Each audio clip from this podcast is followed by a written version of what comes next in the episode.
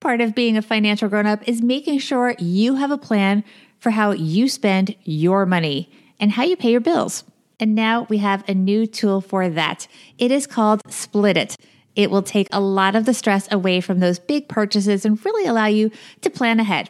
Here's how it works you shop online, and when you're ready to pay, you just choose Splitit at the checkout to split your payment on your credit card and pay over time.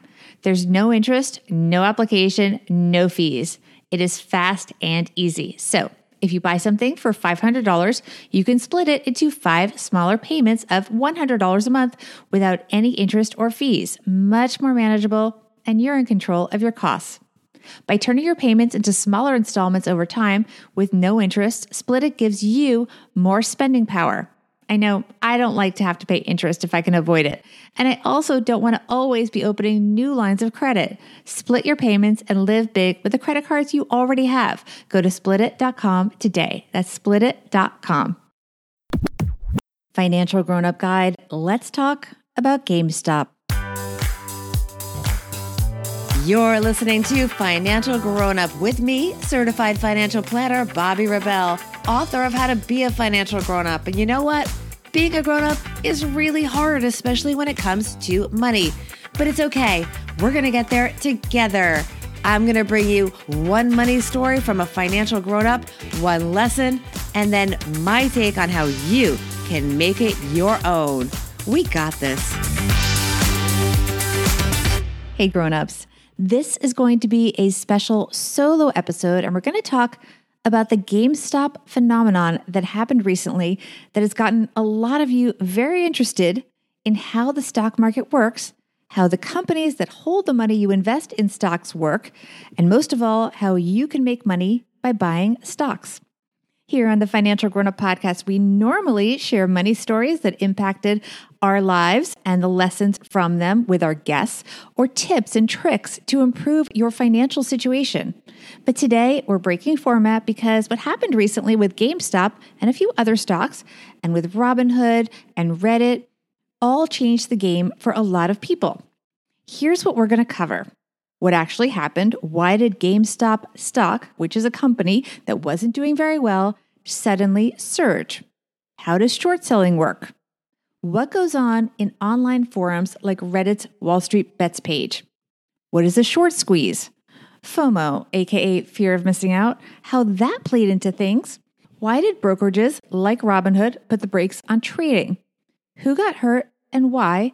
And finally, what did we learn and how does it help us move forward with investing in the future? So let's start with what happened. GameStop's actual business, which is primarily selling video games in brick and mortar retail stores, has not been doing well. Not a surprise given everything going on. So, a lot of professional investors, including hedge funds, were betting against it, doing something called short selling. And by the way, this happened recently with a few stocks, but we're just going to talk about GameStop here because it's the most telling example. So, what is short selling? Essentially, the investor goes to the broker and borrows the stock. They turn around and sell that stock to someone else. So they don't have any stock in their possession, but they do have to return it to the broker. So think of it like an IOU. The goal is for the stock to go down between the time that they sold it to someone else and the time that they have to buy it back to return it back to the broker who lent it to them in the first place. Short selling is super risky because if the stock goes up, it absolutely has to be bought to give back to the broker. Since there's no limit on how high a stock can go, there is no limit to how much the short seller can lose. In other words, don't go there unless you really know what you're doing and probably have pretty deep pockets. Now, while this was happening, the stock started getting talked about on Reddit, in particular on a page called Wall Street Bets. They noticed that the stock was heavily shorted and that there was a big change at GameStop, some new members on the board. One in particular, Chewy co founder Ryan Cohen, got noticed because he had a lot of digital experience, something GameStop really needed. So that combination got the Wall Street Bets folks to pile into that stock and caused GameStop to rally. Next topic the short squeeze. Remember all those Wall Street professionals, hedge funds, and so on that had shorted the stock betting against it? Now, as the stock rose, they were seeing that the price to rebuy the stock that they had borrowed was skyrocketing. So they had to cover their bets before it got way too expensive. So then they got in the game and they were buying the stock, which set in motion this seemingly accelerating endless rise in GameStop stock. Then came the FOMO, the fear of missing out. As news reports of all of this were coming out, more and more people, not surprisingly, wanted in on the action and things started to get out of hand. Plus, the whole thing took on a larger meaning because of media reports that all these little guys banding together, there were more than 5 million folks on that Reddit page, and the word was they were beating these big professional hedge funds. Everyone was talking about it. Now, let's talk about the brokerage firms and one in particular that gets a lot of attention Robinhood. Amateur investors can go on Robinhood and trade for free. Robinhood has had its share of controversy in the past, but that's a whole other podcast. But just know that. So, in this case, Robinhood started to get worried and citing extreme volatility, they stopped allowing customers to buy GameStop stock, though they could still sell it. So, keep in mind, Robinhood's customers are generally individuals. The professional investors who were not dependent on Robinhood could keep buying and selling. So the optics were not good. Some people thought they were doing it to protect the Wall Street pros from losing too much money. Politicians cried foul, and people lawyered up. All right, now the dust has been settling, and we've got another dramatic twist that hasn't really been reported much yet in the press.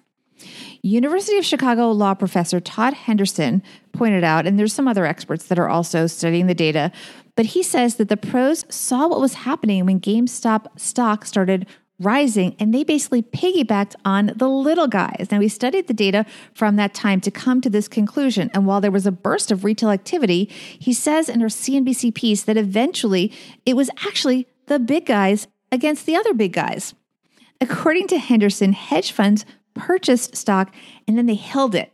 So then this created fewer shares for the hedge fund short sellers to borrow in the market. That squeezed the number of possible shares available to be loaned, making it harder for short sellers to bet against the stock. So then the desperate short sellers needed to find new shares to borrow, but supply was constricted. If you're not following this at this point, that's kind of the point. It's complicated and it's not for amateurs. And that brings us to who got hurt and why. So, yes, hedge funds and one in particular got hurt. As I write this, GameStop's gains have almost all disappeared. So a lot of people who bought it will likely sell it for a big loss.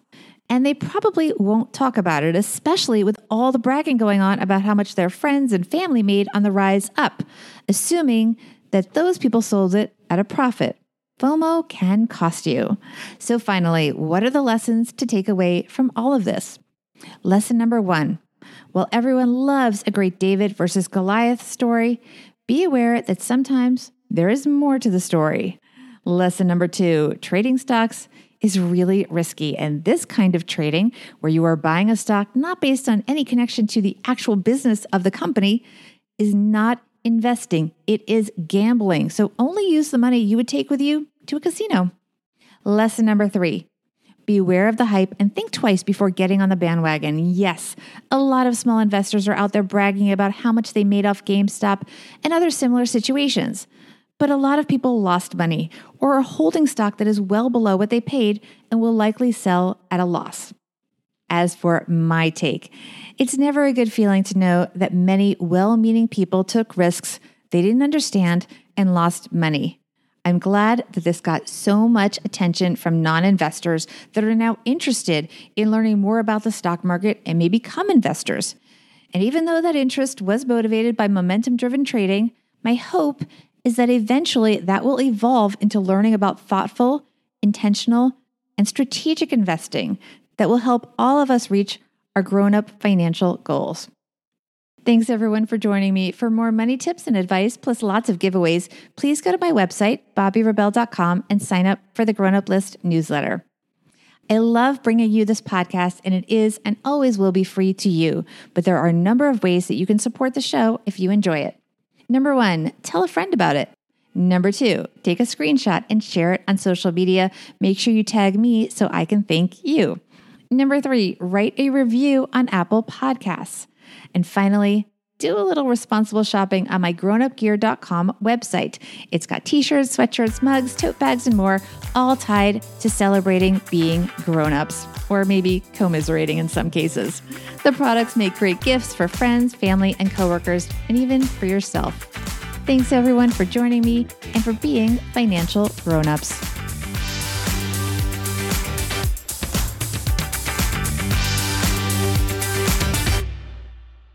Financial Grown Up with Bobbi Rebell is edited and produced by Steve Stewart and is a BRK Media production.